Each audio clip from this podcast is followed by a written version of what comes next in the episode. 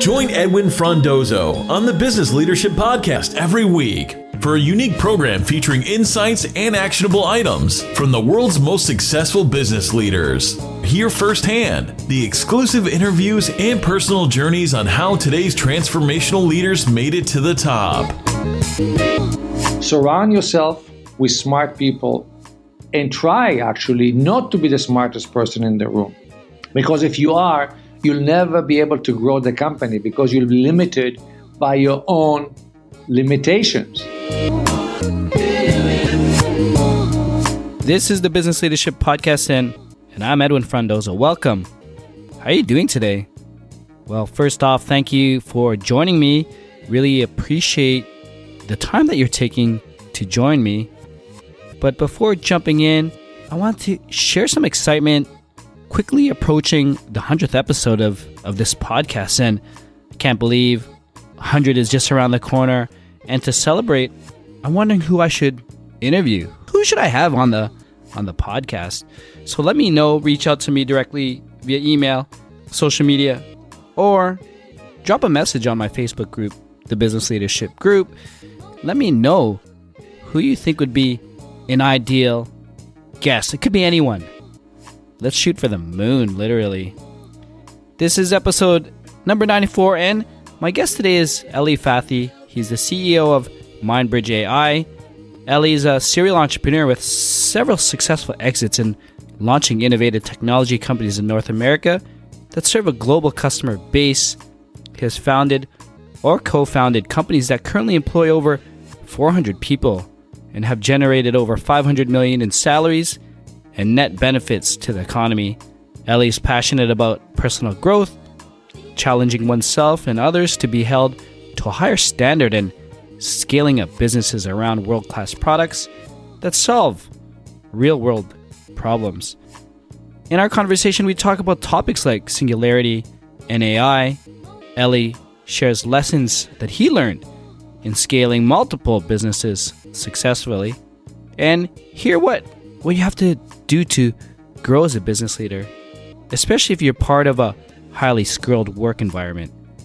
Our sponsors today are Slingshot VoIP, a leader in business voice AI technologies that help companies understand what their customers are saying when they're calling in. The Business Leadership Podcast is a friend of the ITWC Podcast Network and supported by our media partner, IT World Canada. Now, here we go.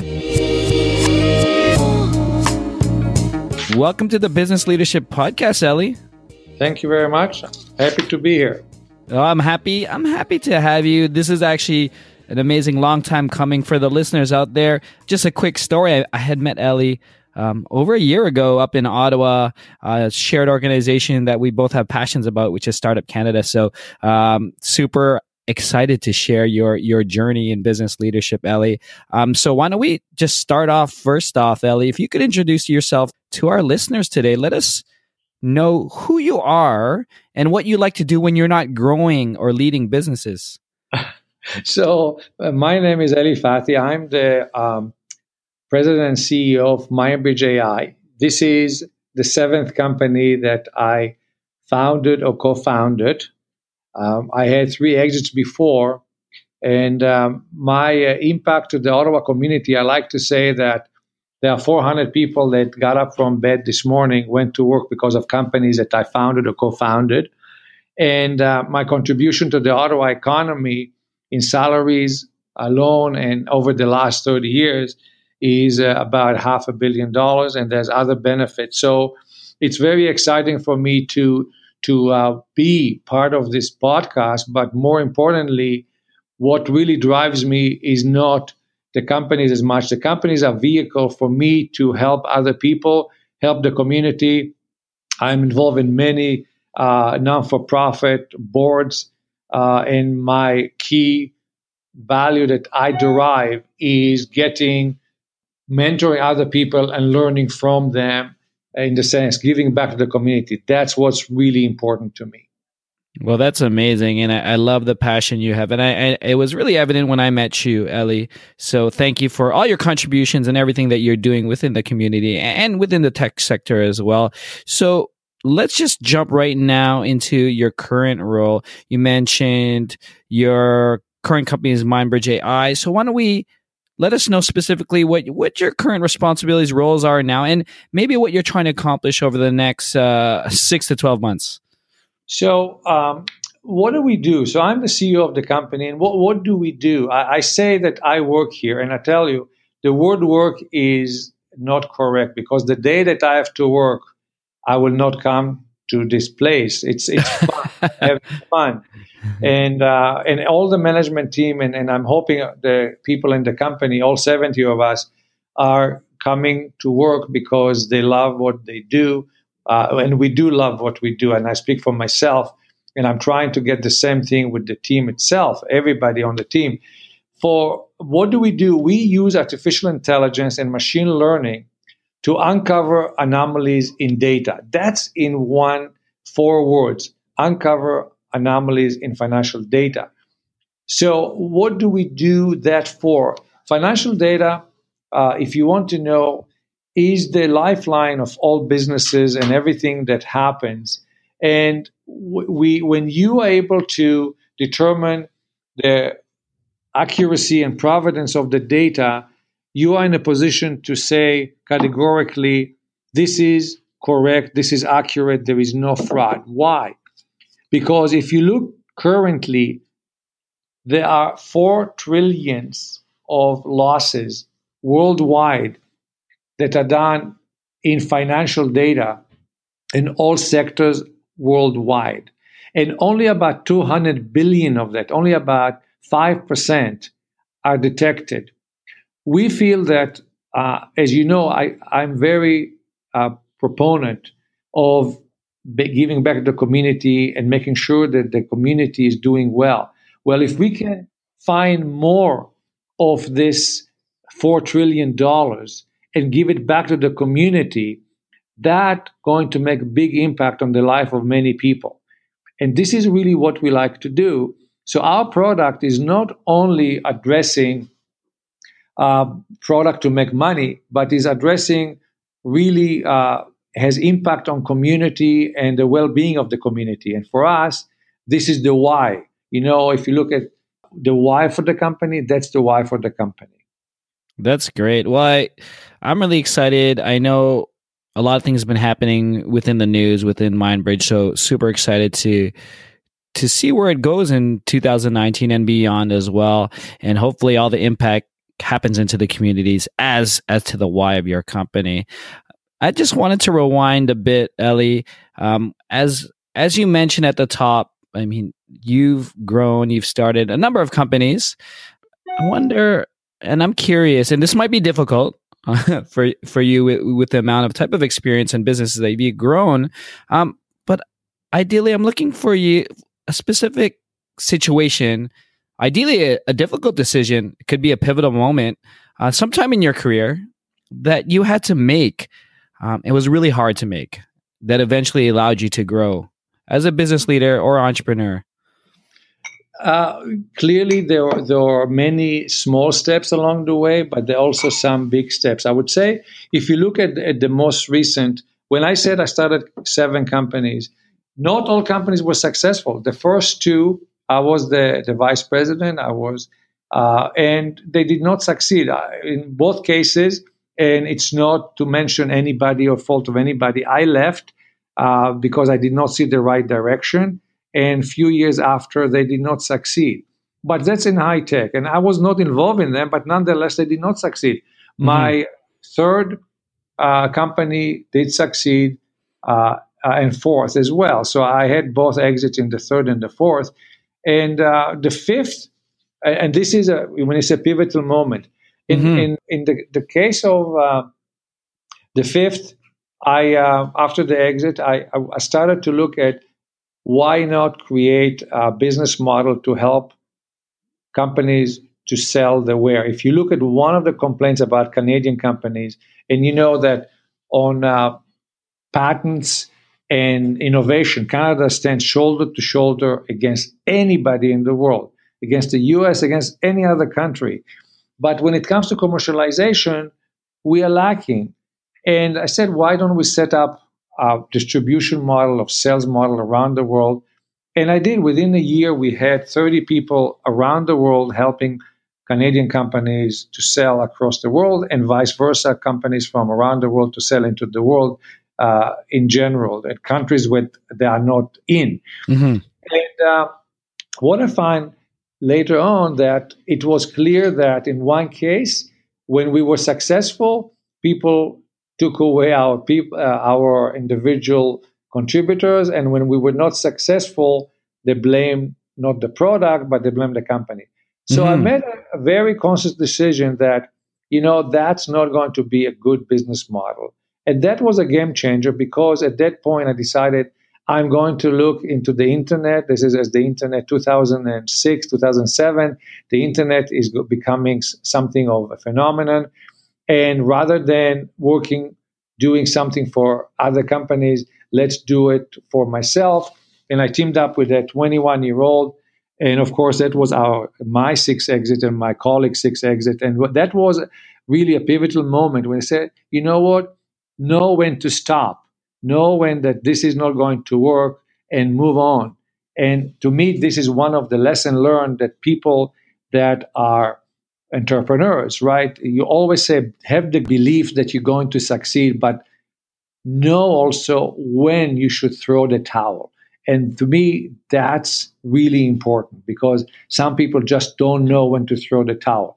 And when we did that, when I did that, there's six company was a magnificent exit. It was fantastic. It was incredible exit, and it was uh, based on the fact that I said, no, I'm not going to continue along that path. Let me finally let me pivot and find another way of doing it, and it was successful. Well, that, that that's a great example. I really appreciate you sharing that, and and just just to understand what I was hearing, Eli, it was really specific to the business model that you were running at that time for that for that business, and and and you you know looking at the data or really just understanding w- what was happening. You just had to like put your foot down and say, "This is not the way it should be," right? That's right. Although the business model was correct, it it failed, right? And it's okay to fail. And this is one of the things that I love about the entrepreneurship in the US. In the US, when you fail, it's a badge of honor, right? It's it's an experience that you learn, but fail fast, right? And here uh, I have the experience of seven companies. If you ignore the first two, because I was not this, you know, uh, the CEO, uh, if you look at the next four, ignore number seven because it's still going. I had three out of four, 75%. It's not a bad uh, success rate, right? Three exits out of uh, four, right? And I'm sure that my, MindBridge will be even bigger and better than anything else that was done. So you have to be honest and open that sometimes, with all the good intentions, you may not be able to succeed. Doesn't matter. You just it can be the t- wrong timing, it can be the wrong model, it can be the wrong people, it can be not sufficient funding, it can be uh, cultural, it can be uh, you know all kind of issues. You may not be able to pull it off, and you have to be uh, strong enough to admit, I made a mistake. I'm moving on, starting something else. Yeah, no, and and it's really important, and I love that you are we're talking about this. I mean, this also personally in, in my career as well, and you know, struggling with projects or, or businesses that I've run, and and it took me a long time to to let it go. Um, when you speak to entrepreneurs now, like it, it's really evident to someone like yourself, Eli, that you know what, this is a bad decision. like I don't know why you're still in it, and and it, sometimes it's really emotions right? So what do you tell an entrepreneur? Maybe someone you're advising like do you do you just give them the straight you know this is a bad idea you got to get over it and, and move on? Or do you just let them get to that realization? You you have to analyze what's wrong. As i said the, the key element of entrepreneurship is that you never you believe. You never give up right? So that's the why entrepreneur live, right? You you believe in it, and you should never give up. But as a smart, there is a smart entrepreneur, and there is one that is not as smart because as a smart entrepreneur, you have to realize at certain t- point in time to read the tea leaves and say it's not going to work. Now, let's take Fluidware, my previous company with my co-founder. Mm-hmm. For the first two years, we did not take any money. So you'll say, what keeps you uh, in, to wake up in the morning, to go to work, when you know that you're not making money, you know that you don't have the product yet, and you know that you won't have the product tomorrow either. Mm-hmm. What what makes you? I mean, it took us uh, a year before we, we started to sell our product, and it took us still until the end of the second year before we did not take money for the first two years, and we believed in it and we stuck with it. But that's the difference. You you have to see the signs that it's going to be successful. Mm-hmm. If you don't see the signs, then you have to bail out and switch and pivot. That's what the word pivot. You you have to be able to pivot to go to the, something else because otherwise you're just hurting yourself. You're banging your head against the wall. One thing that just came to mind, Eli, and you being the CEO of the last four and and fifth company now, do you think um, making those pivots is a little easier if the CEO of a company is not parting the founding members? Not necessarily. In, in principle, yes. Mm-hmm. Uh, but I'm talking about a pivot. When that pivot took place, it was pivot in my career. Uh, right, right. I, right. I dropped the one company mm-hmm. and started another one. Right. That's what I mean by the pivot in this case. It's pivot of my career. But yes, within the company itself, uh, the, the answer to your question is yes. When you don't have emotional attachment, it's much easier to pivot uh, within the company than when you you should never fall in love with your product. In other words, that's right. Yes, that's right. I appreciate you sharing that. At the top of the uh, the episode, Eli, you mentioned and and really proud of of of what you've done in terms of like in any given day 400 people have generated you know over half a billion dollars worth of salary you know and it benefits many things within the community as well. Um, with your experience, I'm curious, what are the lessons that you've learned and that you could share with with us today when it comes to scaling a company successfully? So um, there are a number of points that I will share. Mm-hmm. Number one, uh, you have to look at a company on two levels. There is the individual credibility and there is the company. So, in terms of, I start with the person. You have to build your credibility. It is absolutely very important that you build your credibility. And to me, the number one thing that you must have is integrity.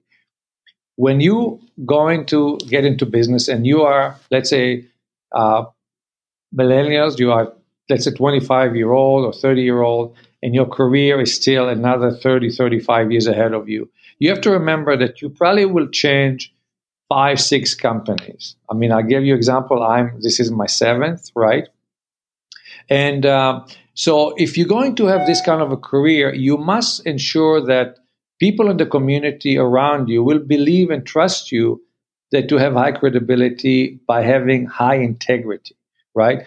Now that's how so how do you build your credibility and and uh, what you do as a must and this is table stakes. It's not negotiable have high integrity. So people can point out and say this is a fine person. Yeah. But then how do you make sure that you are lifelong learning and how do you continue to be on top of your game?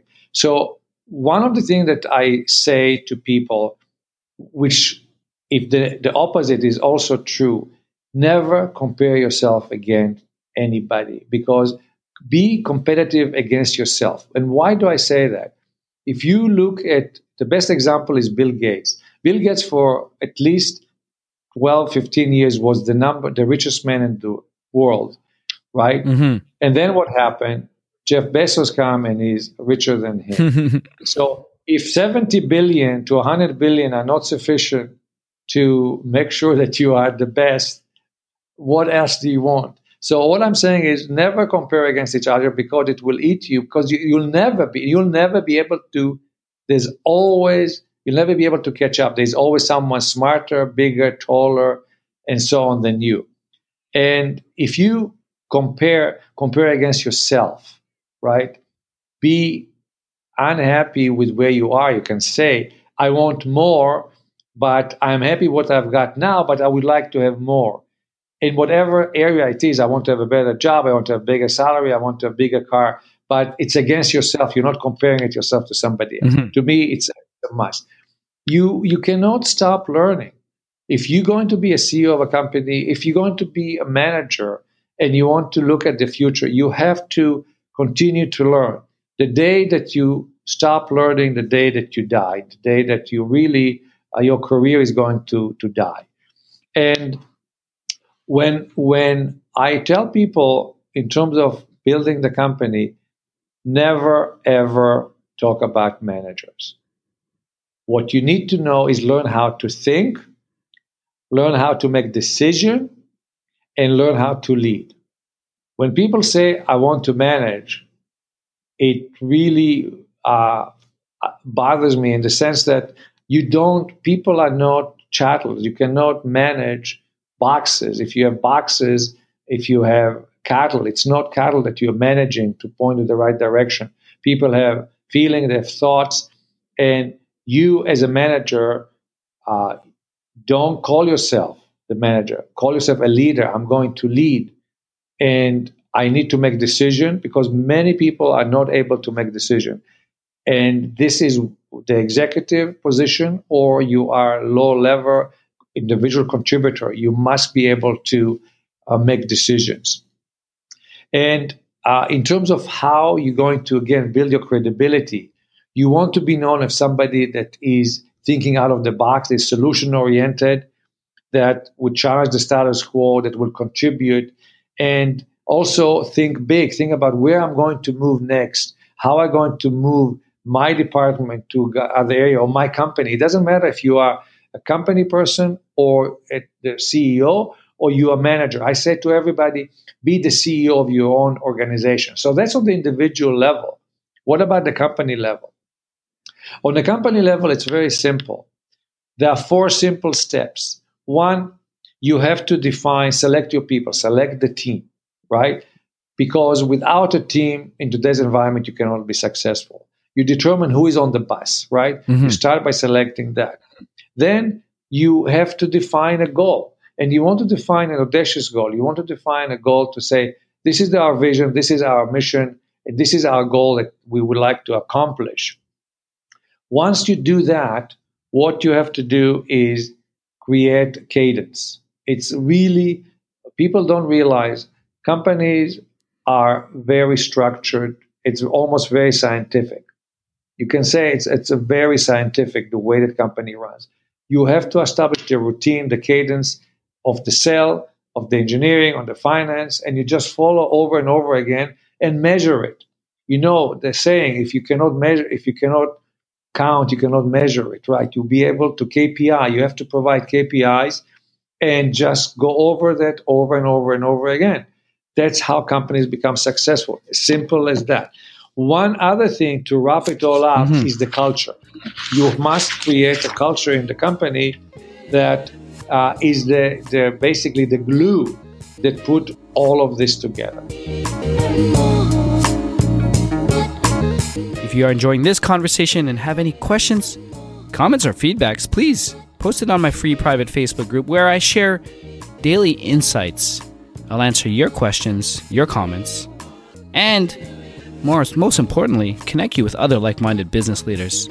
Simply go to thebusinessleadership.com slash FB group or search for the Business Leadership Group directly on Facebook.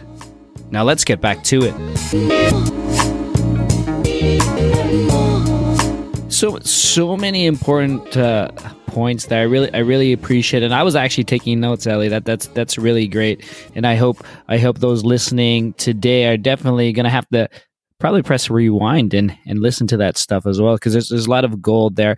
I wanted to just move it along as well and get some insight from you, Eli, because you provide so much knowledge, so much wisdom. So I'm really curious if you could name a, name a person within within your life, your career, who had like a tremendous impact on you as a business leader. It could be anyone.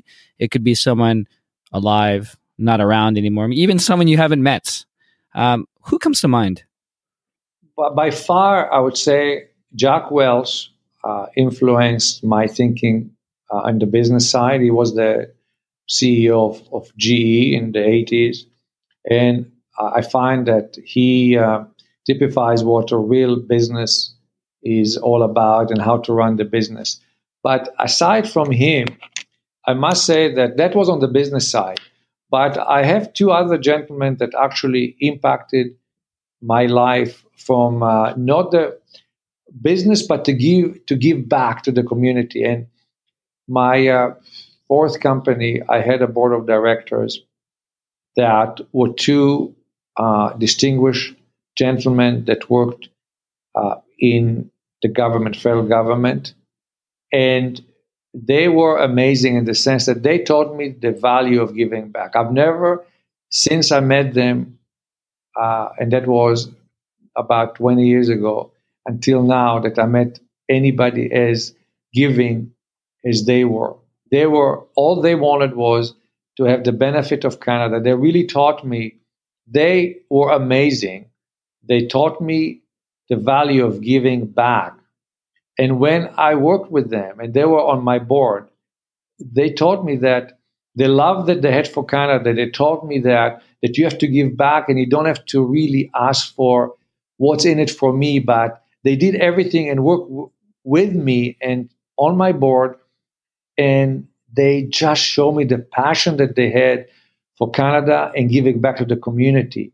And that really stayed with me. And then since then, that I really got involved so much in the community and the notion of giving back was so ingrained in me and, and I find it so rewarding and useful. That's very cool, very cool. And and it's really evident in terms of just uh, from the reputation I've you know I've found from you through Startup Canada and hearing a lot of things that you are doing within the community. So that's awesome, and, and I I try to learn from that as well. Real quickly, what are you doing, Eli, today, and maybe what you've always been doing that ensures that you continue to grow, continue to learn, and develop as a better business leader? So I do two things that are important. One, I mentor a lot of people. I mentor a lot of people. And I learn a lot by mentoring them. So that's the one thing. But in addition, I am an avid, not reader, but listener because I don't have as much time to read. I am listening to audiobooks. And second part of it, I listen to a lot of uh, podcasts. And I can recommend I listen religiously to Reid Hoffman, Master of Scale from Silicon Valley, mm-hmm.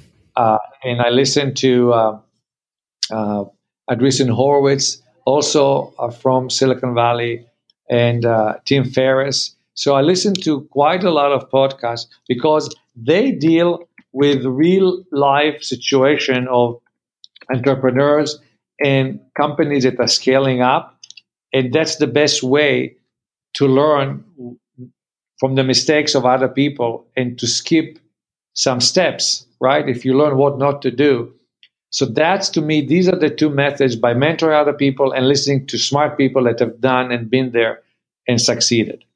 No, that was a definitely great, great podcast. Appreciate that. And, and we'll listen to, we'll list them on this episode web page as well, just so everyone could take a look at that as well. Um, a quick topic on on something I'm generally interested in, Eli, and I'm really curious to get your insights in it because this is sort of your space. Um, I'd like to get your thoughts, insights, like how you prepare, how you foresee leading the next generation of the workforce. Right? You know, with with all the new technologies surrounding artificial intelligence, machine learning, and even the thoughts within within the news of oh, everyone has to upskill now. People are going to lose their jobs because automation is or AI or or some of the machines will take over some of these these tasks. Um, love to get what what you see or how you see companies um, or leaders manage then. As you know, it's it's a very important topic to me. Uh, I speak a lot about it. I wrote a lot of articles and uh, blog posts on it. So so let's let's talk about the AI. So the AI revolution, what is known now is the fourth industrial revolution, mm-hmm. really took shape a uh, couple of years ago. Really not really recently. Although there was many what they call winter and springs in the AI, the real the current revolution is taking place maybe starting 2014. Now, this is when DeepMind announced that they can beat with Alpha, you know, the Go uh, they, they had, and then the AlphaGo Zero.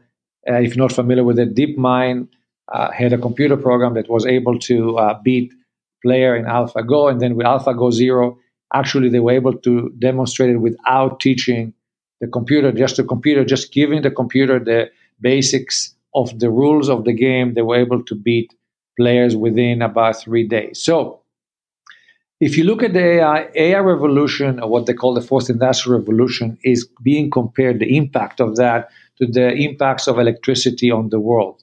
And yes, it's going to have profound impacts because PwC made a study and they conclude and predict that by the year 2030, there will be $15.7 trillion accretive to the GDP of the world, most of it with the benefit of China, the US, and, and Canada.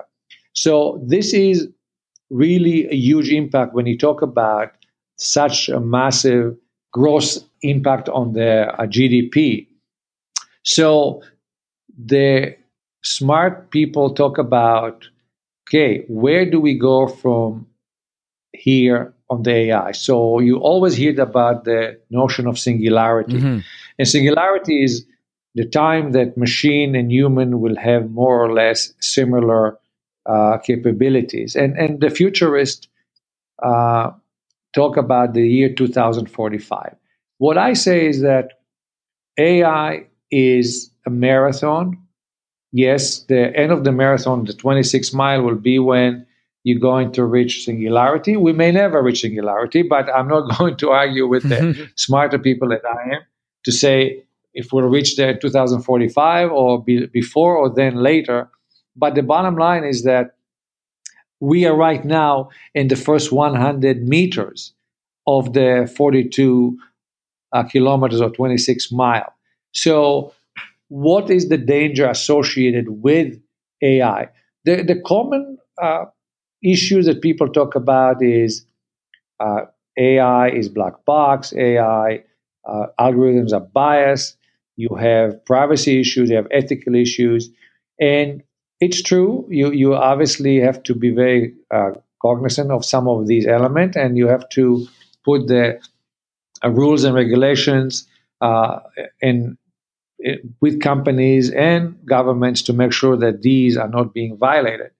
But the biggest challenge that people are concerned about and governments are concerned about are that the concerns are that you are going to impact the livelihood of people. So let me just say the following robots, there are 340 million people that are working in assembly of some sort around the world mm-hmm.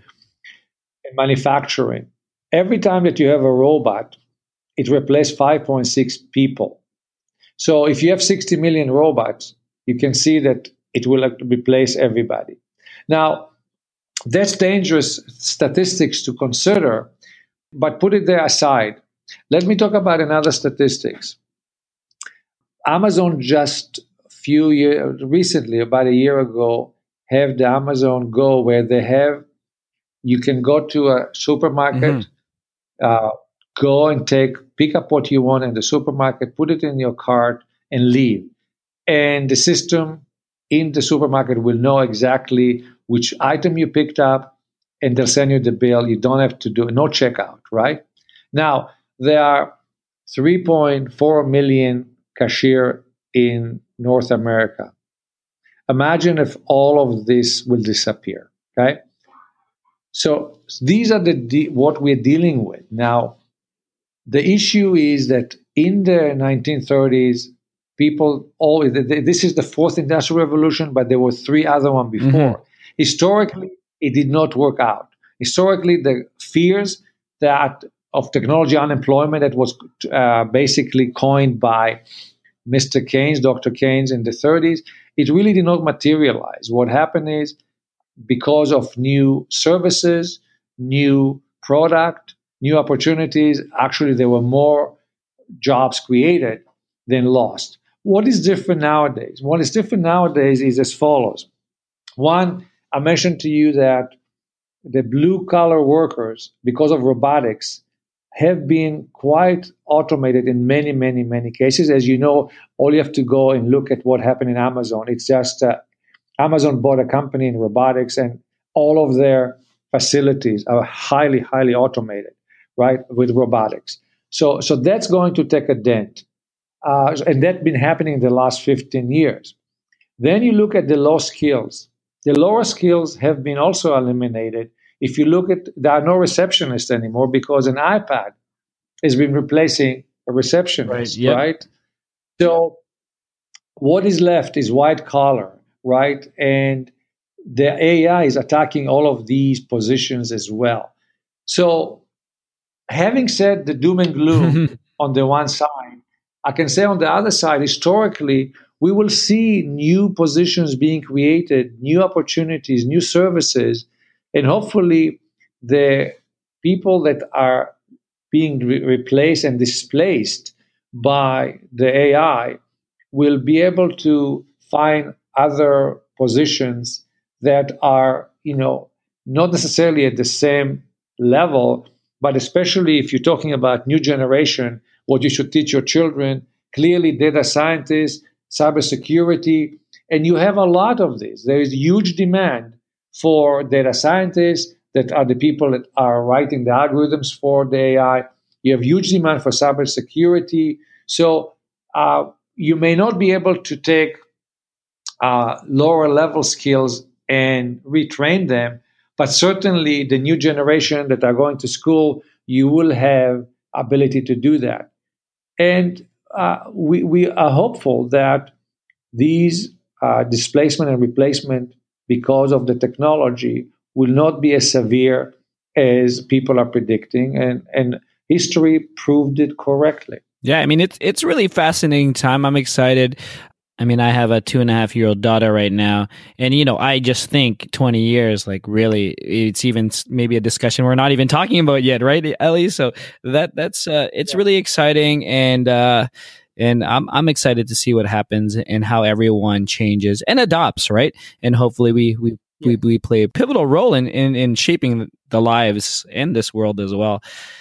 Fun question, Eli. Um, if I were to ask any of your team members, it could be past, present, colleagues, business partners, it could even be board members. what what is the best leadership quality that you possess? What do you think they would say?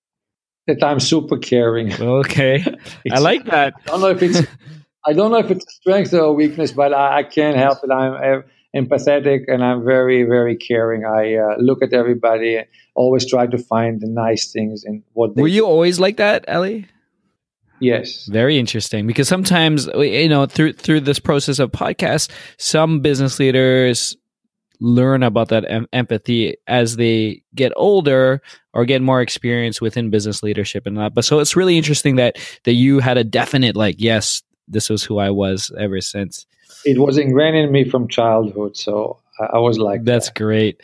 Um, I'm having a blast, Eli. I, I mean, I know before we press record, we we were talking that we were probably going to talk for a long time, and I think we can. But uh, but I just want to know what else is going on in your life, whether it's business, personal.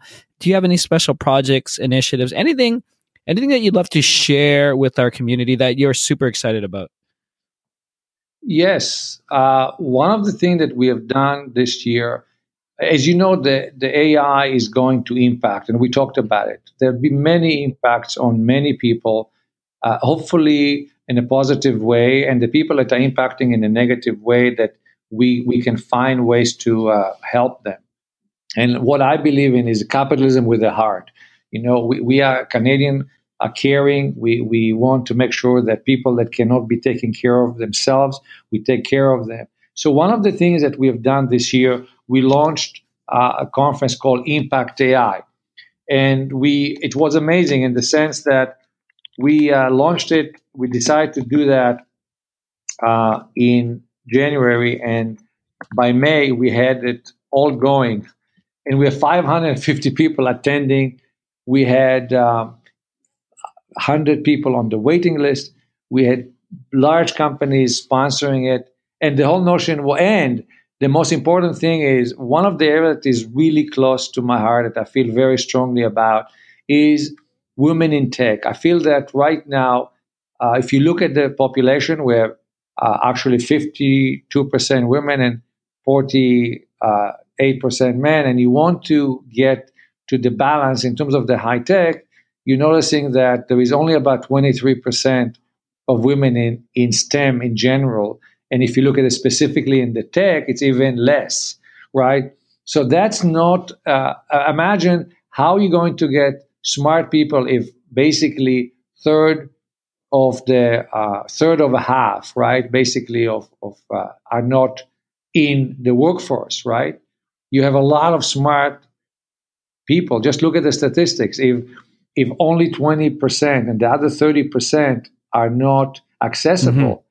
it's not good for the economy, right? Because just by normal distribution, there are a lot of Mensa and smart people in this 30%, right? And we are not accessing them for the community of both the community as well as the industry and the high tech. So getting them into and encouraging them is really important. So we in the, that conference actually we had three uh, recognition of uh, women in tech, people that are trying to help both young women as well as uh, more uh, in professional to uh, be recognized that we want to increase the visibility and shine uh, spotlight on this issue and do our best to help them to, to be recognized that this is something that all of us must do and work hard to encourage more young uh, women to, to join the STEM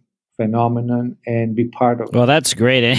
like I said, I mean, I come from the tech background, and my daughter being two and a half, this is such amazing initiatives, and I'm really happy to to share that with our community. So definitely let us know um, how we could help um, you know, promote it as it comes in the new year.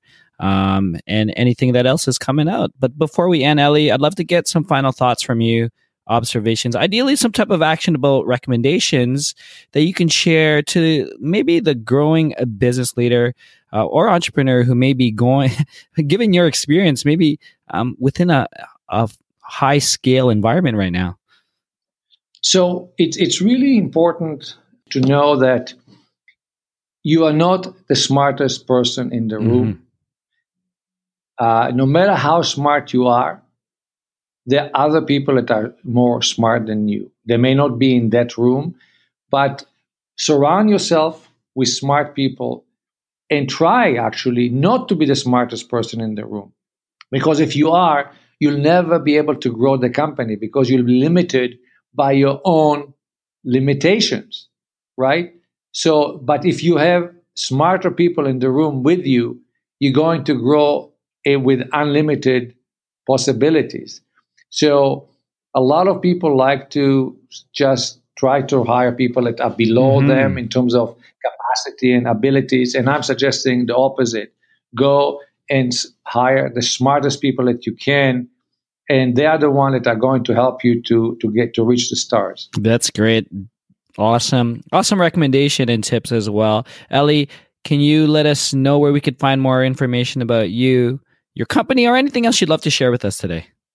So, uh, mindbridge.ai, uh, look at the website. People can reach me on LinkedIn at, uh, uh, I'm, on, I'm on LinkedIn at elifati at uh, gmail.com. So you can get me on LinkedIn. And uh, the rest is uh, I, am uh, always happy to give back to the community and I do my best. I think that everybody should do the same. we one person at a time. If we make each one of us just mo- make one person a day or a week or a month better, before we know it, the whole community, the whole country uh, will be better. As you know, rising tide raises all boats, and that's what we should do. I love that. Eli, it's been an absolute pleasure. Thank you for joining us on the Business Leadership Podcast. You're very welcome, and thank you for inviting me. That's it, biz leaders. Thank you for joining me on the Business Leadership Podcast. This was episode number 94 with Eli Fathi. If you want to learn more about Eli, MindBridge, or anything else we discussed, please go to thebusinessleadership.com slash 094. Our sponsors today are Slingshot VoIP, a leader in business voice AI technologies that help companies understand what their customers are saying when they're calling in. The Business Leadership Podcast is a friend of the ITWC Podcast Network and supported by our media partner, IT World Canada. Subscribe to the podcast on Spotify, iHeartRadio, Apple, and Google Podcasts, or wherever you listen to your podcast today. Be sure to follow us on social media at TBLcast. And if you do take a screenshot of the following or subscribing to the podcast, post it on the Facebook group, and I'll give you a shout on the next episode. Thank you again. Edwin signing off.